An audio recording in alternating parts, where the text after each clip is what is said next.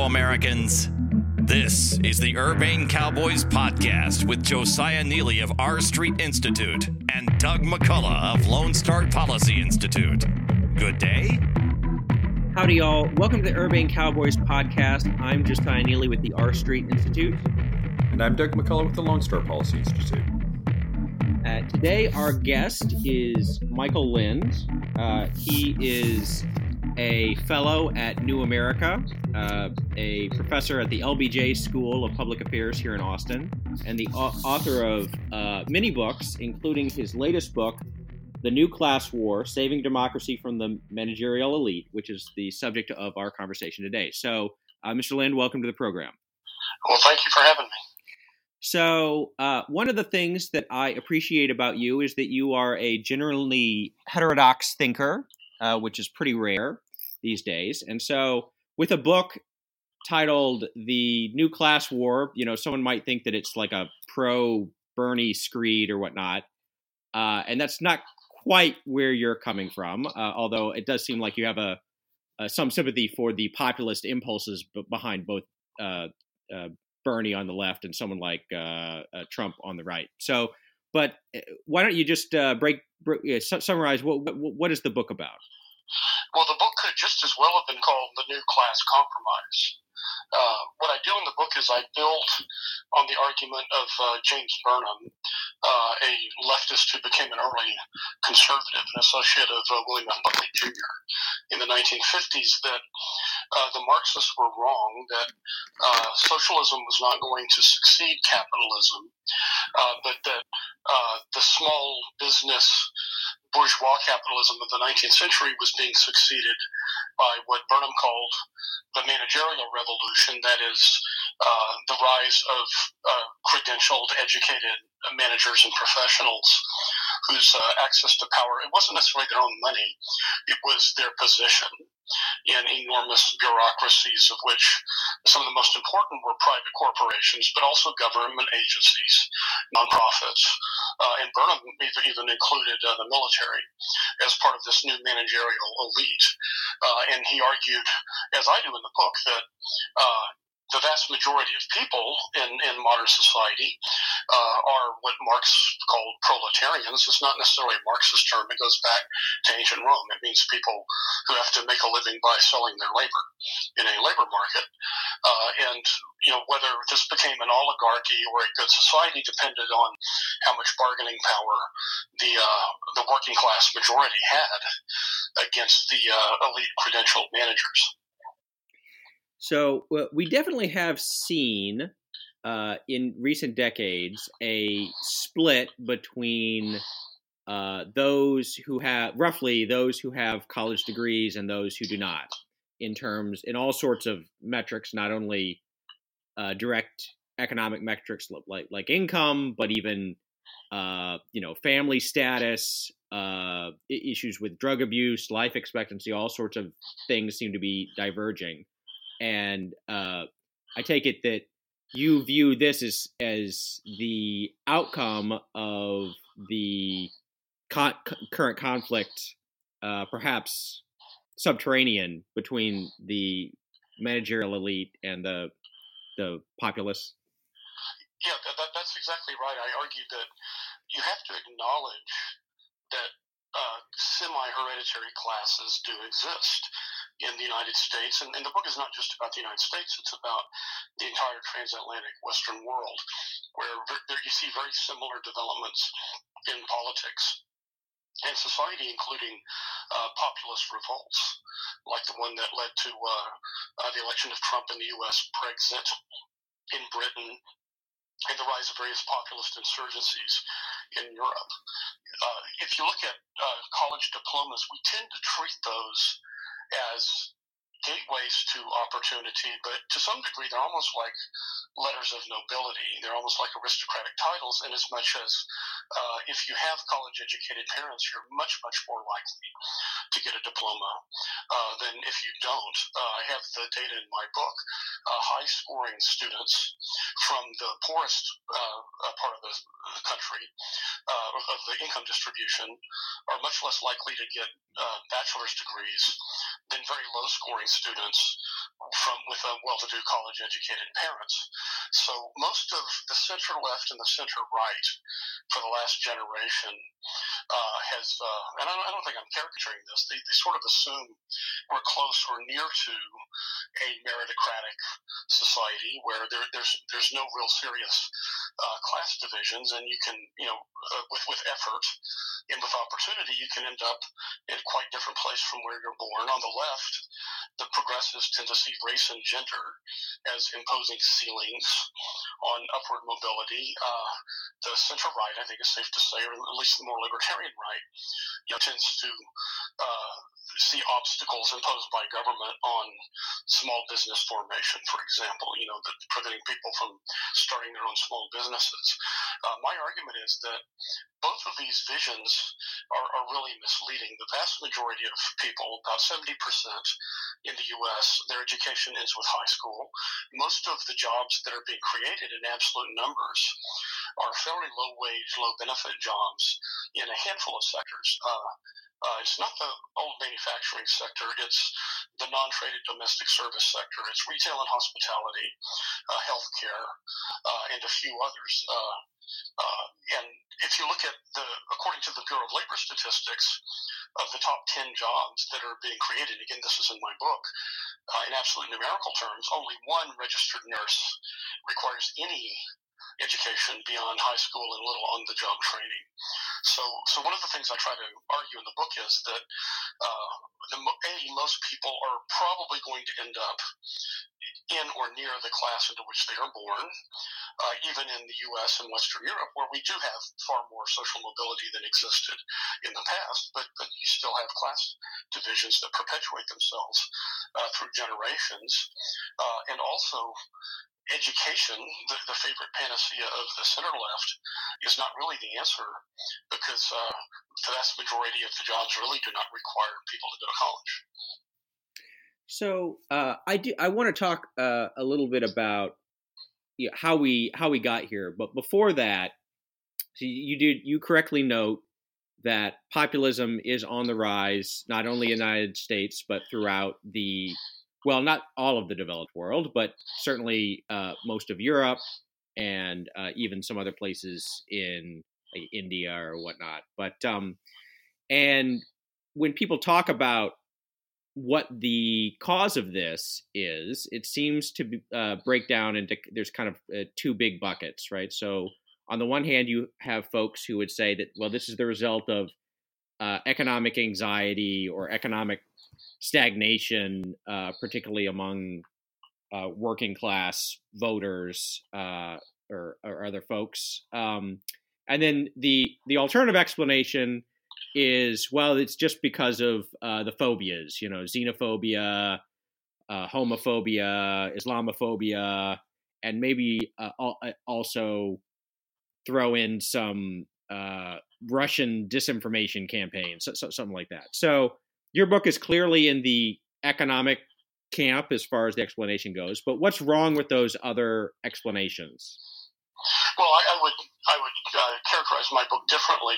I do stress the ec- economic interests of the working class a lot, but I also stress power mm-hmm. uh, as an independent variable and power broadly defined. So not simply political power, but also there is such a thing as economic power right. uh, and also cultural power in the media and in uh, higher education. And I argue that in all three of those realms, uh, government, uh, the economy, and the culture, uh, 40, 50 years ago in the U.S. and similar Western democracies, uh, there were there were really powerful, and influential grassroots organizations that magnified the collective power of of working class people. Uh, in, in, politics, these were local political parties and, and machines that didn't like them, uh, which chose in the case of the United States, the state and federal officials. Uh, in, in the economy, there were trade unions. Uh, in the culture, there were much more powerful uh, churches and civic organizations which policed the media in Hollywood for what they considered to be obscenity or, or things that disagreed with the values of their working class constituents. And, you know, uh, conservatives, at least free market conservatives, tend not to like unions. You know, cultural libertarians on the left tend not to like, you know, the churches, particularly the more socially conservative ones, and nobody really likes the old-fashioned, you know, uh, political machines like the courthouse gangs we had in Texas, or or the urban political machines. But I'm just saying, as an analyst, the atrophy of those kinds of local organizations that uh, had influence at the state and federal level means that enormous numbers of people, the majority of people now are just kind of mm-hmm. disconnected. They have no influence on politics except maybe to cast a vote every few years, if they vote at all, uh, on for some candidate who you know may re- represent a party, but the parties have kind of degenerated into labels that can be bought by uh, billionaires and, and like uh, uh Bloomberg and Steyer and uh, Trump in his own way.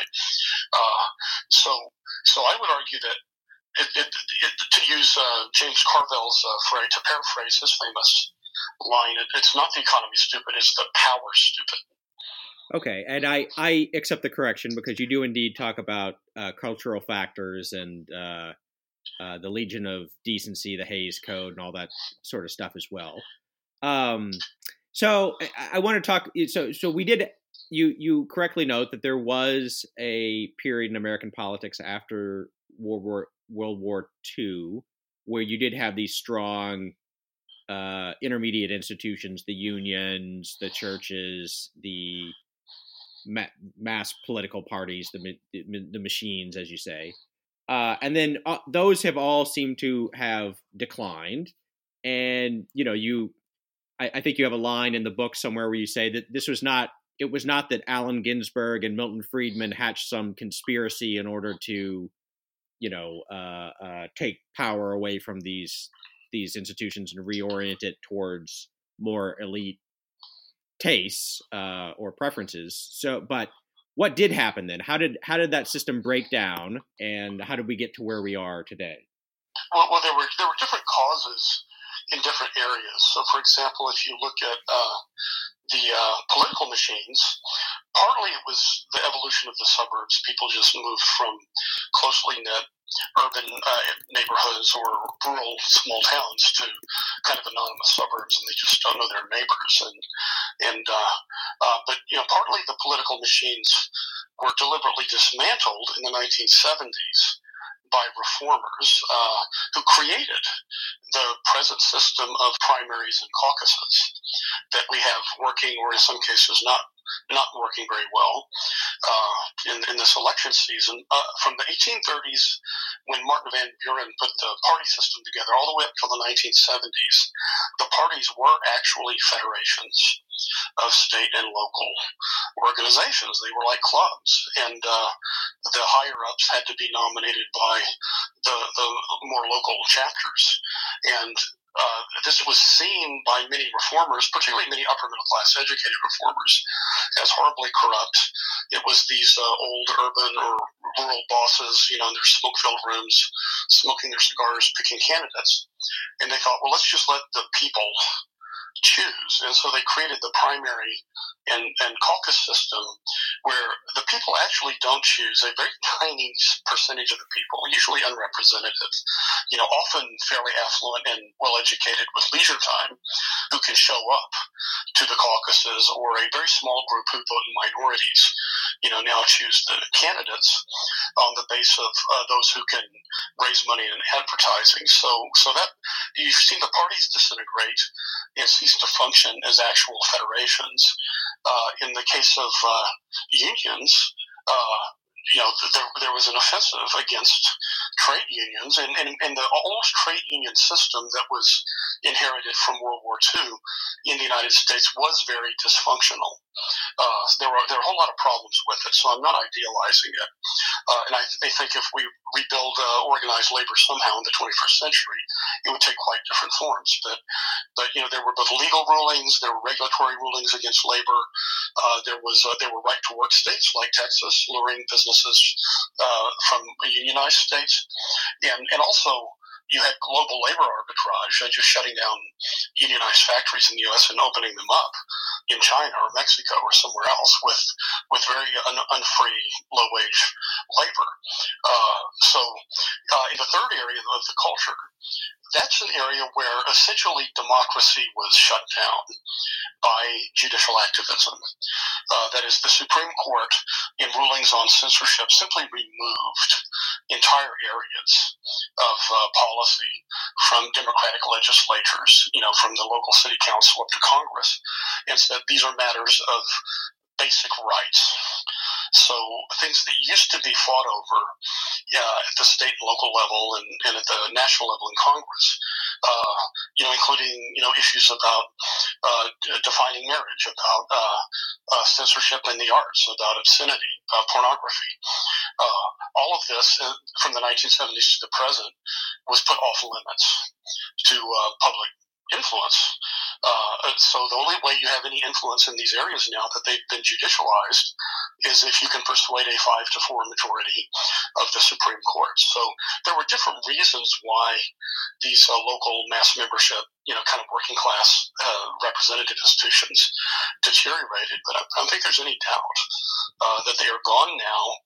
And as you say, uh, there wasn't some great conspiracy, but just by default uh, the college educated elite, which is about a third of the population at most. It's about a tenth of the population if you count graduate and professional degree holders. Uh, and I'm part of that class. I'm part of the managerial overclass. Uh, power has siphoned up to us uh, from the majority of the country. So, uh, you in your book, you talk quite a bit about trade and immigration as two elements that have had uh, very different outcomes depending on you know uh, which chunk of the population you fall into. So, uh, uh why don't you explain a little bit about about that and your take on that? Yeah, all of the Western democracies, including the U.S. after World War II, had a, had a system called, uh, sometimes called corporatism, uh, but usually the best term is tripartism. That is where you had institutionalized uh, collective bargaining between representatives of labor and employers, uh, often encouraged and brokered by the national government in the interest of keeping the production going, particularly in, in World War II and, and the Cold War. Uh, and, you know, and so both sides had, had to make concessions and, you know, labor had to agree not to strike. Uh, except as a last resort, uh, and in return, management, you know, made various concessions to uh, organize labor. Uh, th- that was that was accepted by Republicans as well as by uh, Democrats.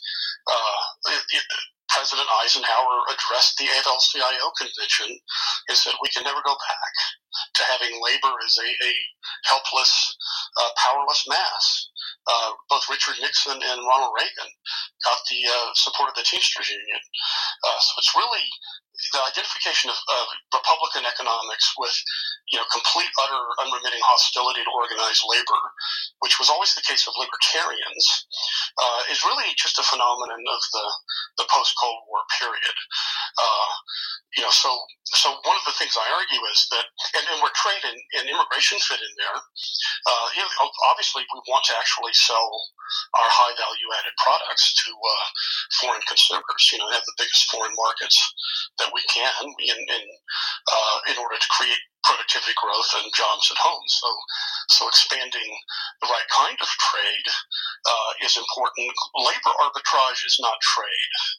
Uh, that is, labor arbitrage is when uh, a, a uh, the same job that was done in a higher wage area is now done in a lower wage area of the country or in, in a uh, foreign country.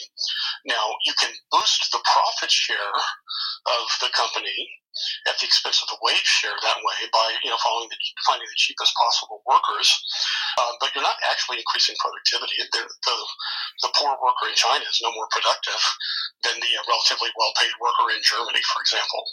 Uh, they're just poorly paid, uh, and this, this, distinction has been erased. Uh, and so you know if, if we're going to and it's important politically because if you look at the heartlands of populism in the Western world, it is in deindustrialized regions mm-hmm. that were hit particularly hard by offshoring and by subsidized Chinese import competition. It was the, the American Rust Belt, the Midwest. It was the uh, so-called Red Wall of industrial northern Britain, which just switched from the Labour Party to the Conservative Party, uh, giving the Conservatives a huge, you know, possibly temporary advantage. And you see the same thing in the industrial regions of France, of Germany, and of Italy. Uh, the the constituents for populism tend to be former unionized. Uh, mostly but not exclusively uh, native and white working class voters who, for most of the 20th century, voted for parties of the center left. But as the center left has become more of a coalition of uh, upscale uh, managers and professionals allied with minorities and immigrants, uh, these these voters they lost their home in the old center left parties, and they not haven't necessarily found them a new home in parties of the right. You know, under Reagan, they were called Reagan Democrats. You know, and some people have spoken about Trump Democrats or Obama to Trump voters. And they're, they're really the key to the rise of populism in the Atlantic world. Okay, so let's go through because you consider a number of different alternative responses uh, that have been put forward to how to deal with these issues. Because uh, you were not the first person to to notice some of these problems. So, um, among the issues that you describe, uh, one would just be okay, uh, we need uh, higher, the, the way you deal with the issue is through redistribution, right? So, you know, uh, if there is a small segment of the population that's doing much better in the labor market, uh, you raise taxes on them, and then you use the money to uh, to fund goods and services, uh, to public services. Uh, Andrew Yang, one of the Democratic candidates, his big proposal is kind of a, a universal guaranteed income. Uh, is a kind of pure form of this idea, uh, but you don't view this as being uh, politically or fiscally sustainable.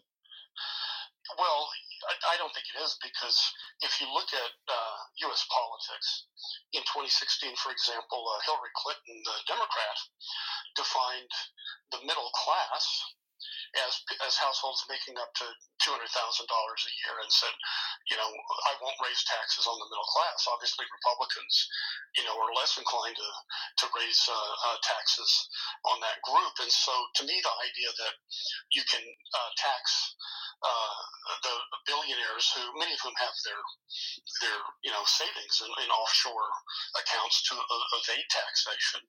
You can't even tax the upper middle class lawyers and dentists and doctors.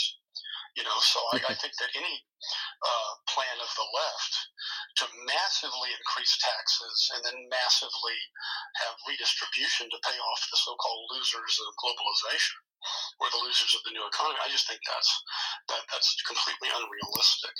Uh, the, the other problem that you have is uh, it's it's really insulting. It's really patronizing.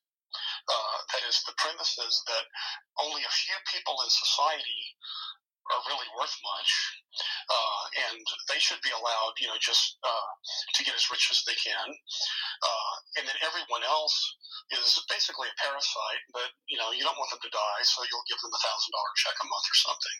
Uh, and you know, th- th- I, politically, this is a very unpopular with populists on the right, but also with the old fashioned social democratic pro labor people on the left. The uh, the union left has always rejected the idea of a universal basic income. You know, they they want to work. Right. They just want to be paid well and have decent benefits, whether from the employer or the government. But but they believe in the dignity of labor. They don't want to be collecting a welfare check once a month from the government. And the same is true with uh, with populists. You know, it's this idea that there's nothing wrong with working. In fact, welfare benefits, according to most populist conservatives, should be tied to some sort of work ethic. So so I think this support for a universal basic income, it very much is kind of an elite uh, managerial overclass thing that, that is really shows how out of touch uh, much of the elite is with the, the emphasis on having well remunerated, decent, well paying jobs, how important that is for working people.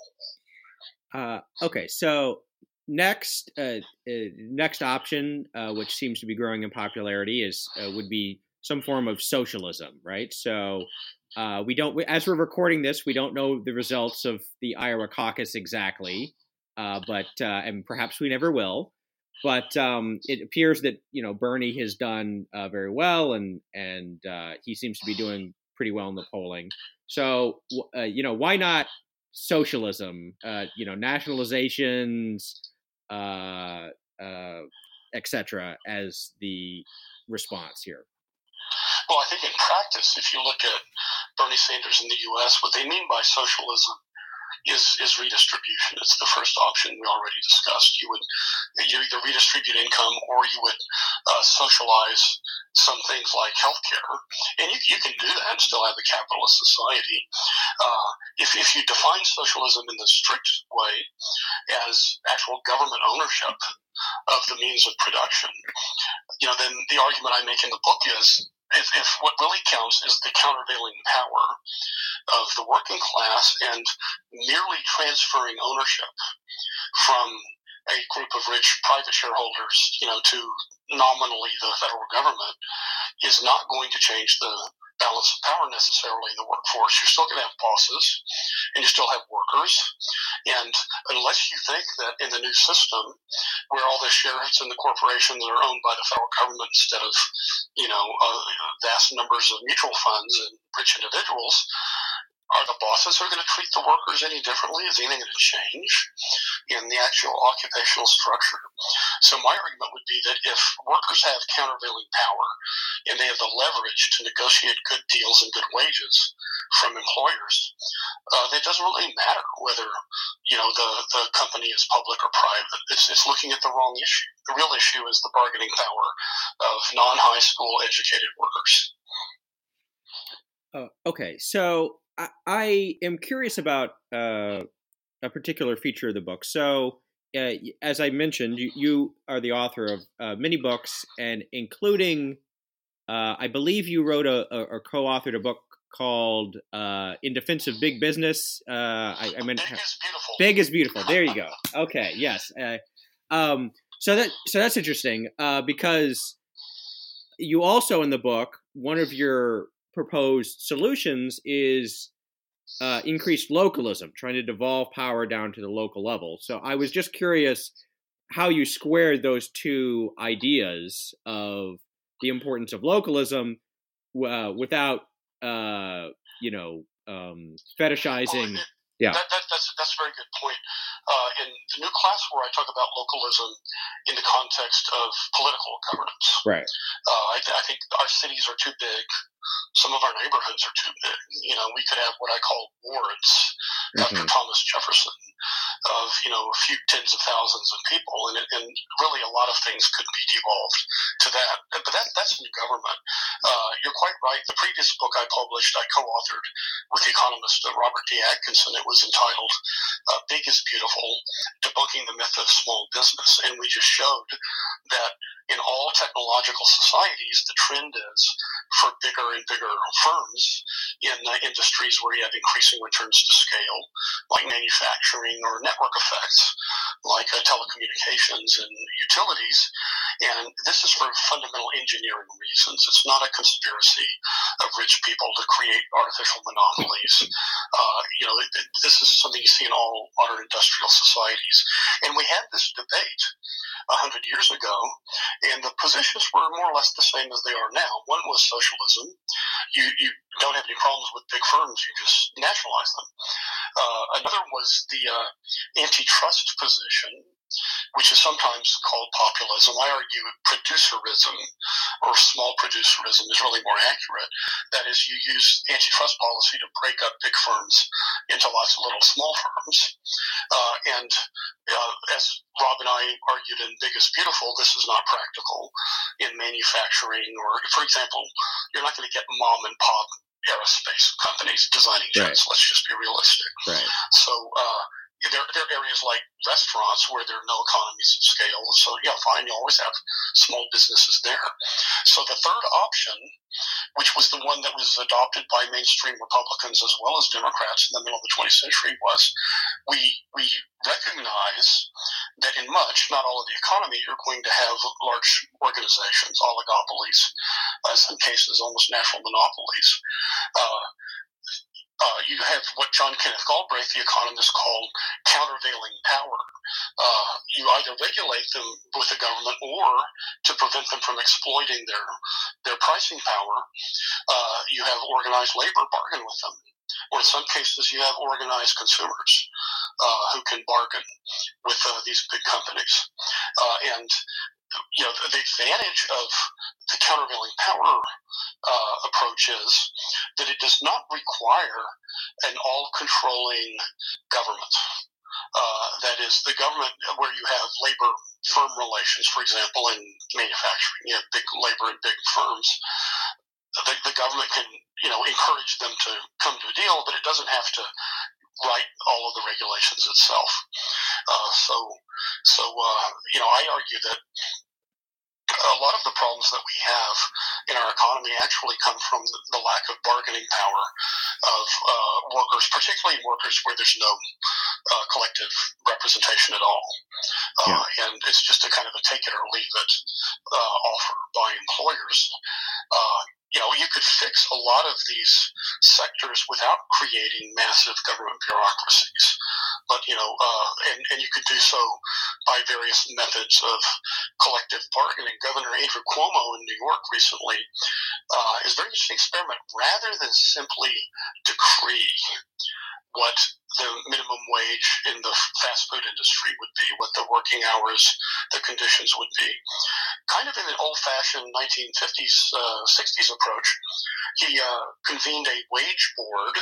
It's an old fashioned institution where you have representatives of fast food employers, representatives of labor, even though most of the people are not unionized, but they have some representation they can choose, and representatives of the public interest. And then you say, okay, negotiate among yourselves. And if the result is reasonable, you know, then that will be backed up by the government. And so that kind of indirect negotiation among big firms and uh, organized labor, uh, I think makes sense in the 21st century in areas where you have uh, natural economies of scale. You're naturally going to get pretty big firms, and it's just you, you know. It, it, makes no sense to argue, as libertarians do, that a janitor has bargaining power with, you know, Microsoft or, or a giant steel company or something like that. You, you just don't. And even John Stuart Mill, the classical liberal, supported unionization for the reason that that was just absurd. You know, to say that that uh, ordinary working people can negotiate with enormous, powerful enterprises, national and global. Uh, so I, I think that we need to revive this idea that uh, we should exploit the benefits of large, efficient, dynamic firms. They tend to drive productivity and investment. And this uh, demonization of big business is 100 years out of date. They tend to be the leading firms in the leading industries, you know, tend to be big because they're dynamic, not because they're corrupt.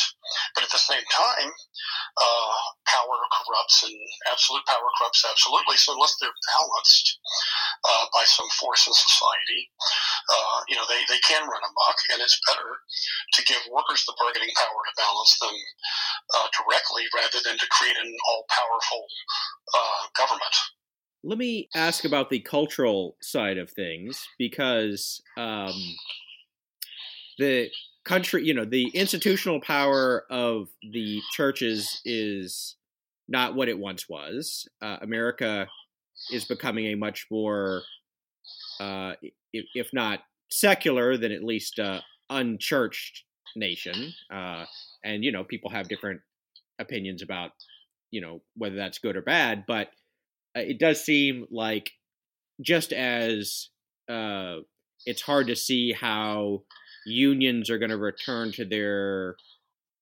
former glory of the 1950s.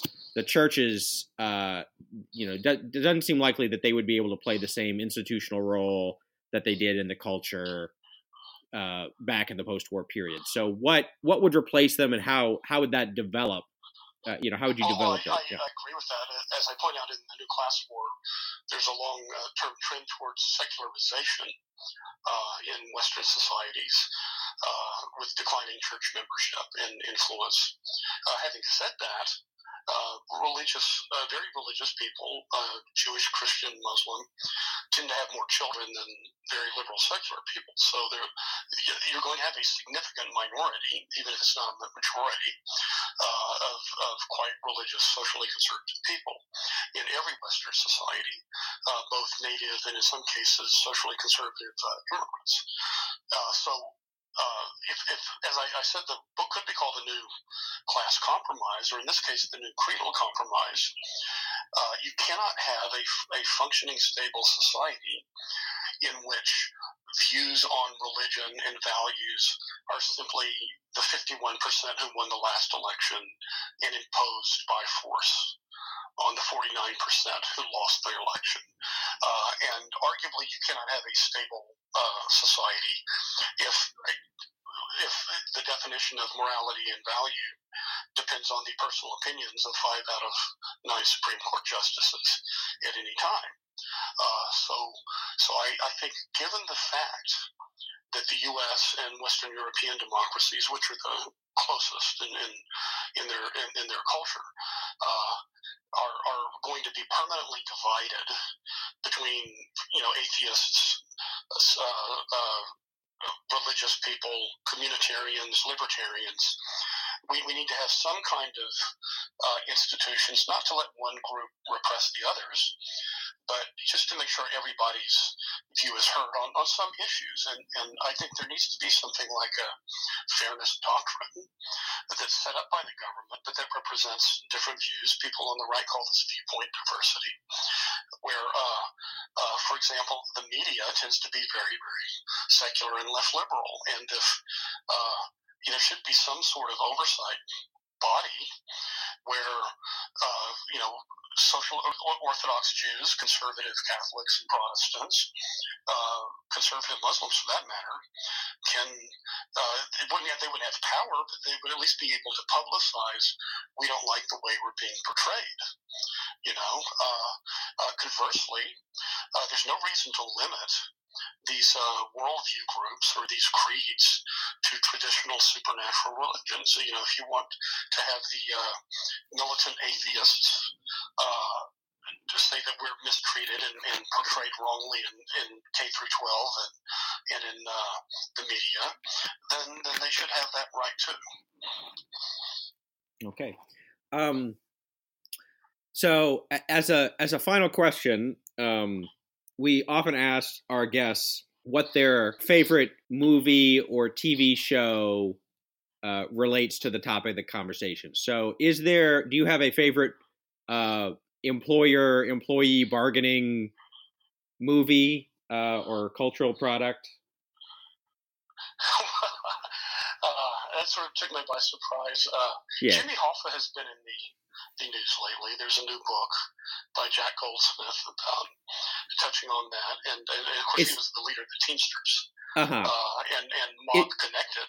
Is this the is this the uh, book where he claims that he was involved with the, the death of Hoffa, or no? No, that was that was another book by right. an individual whose name I've forgotten. Who uh, Martin Scorsese just made a movie called The Irishman, right? Based on this uh, individual's purported memoirs, but the historian it's all lies. So, yeah, I think this. So I don't, I don't, I don't, yeah. recommend that.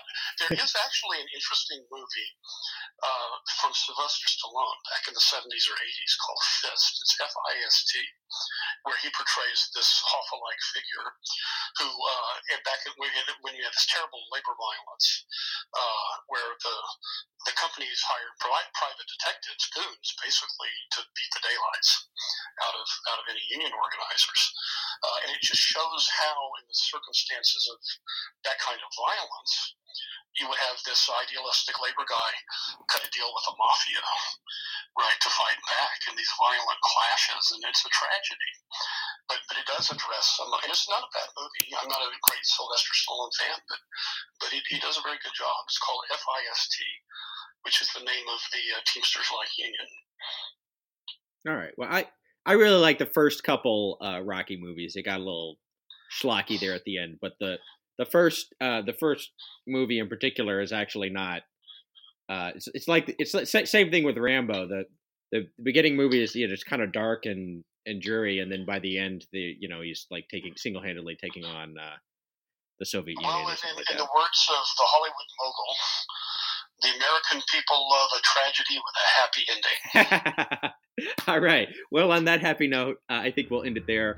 Uh, our guest today has been Michael Lind. Uh, thank you very much for joining us. Thank you.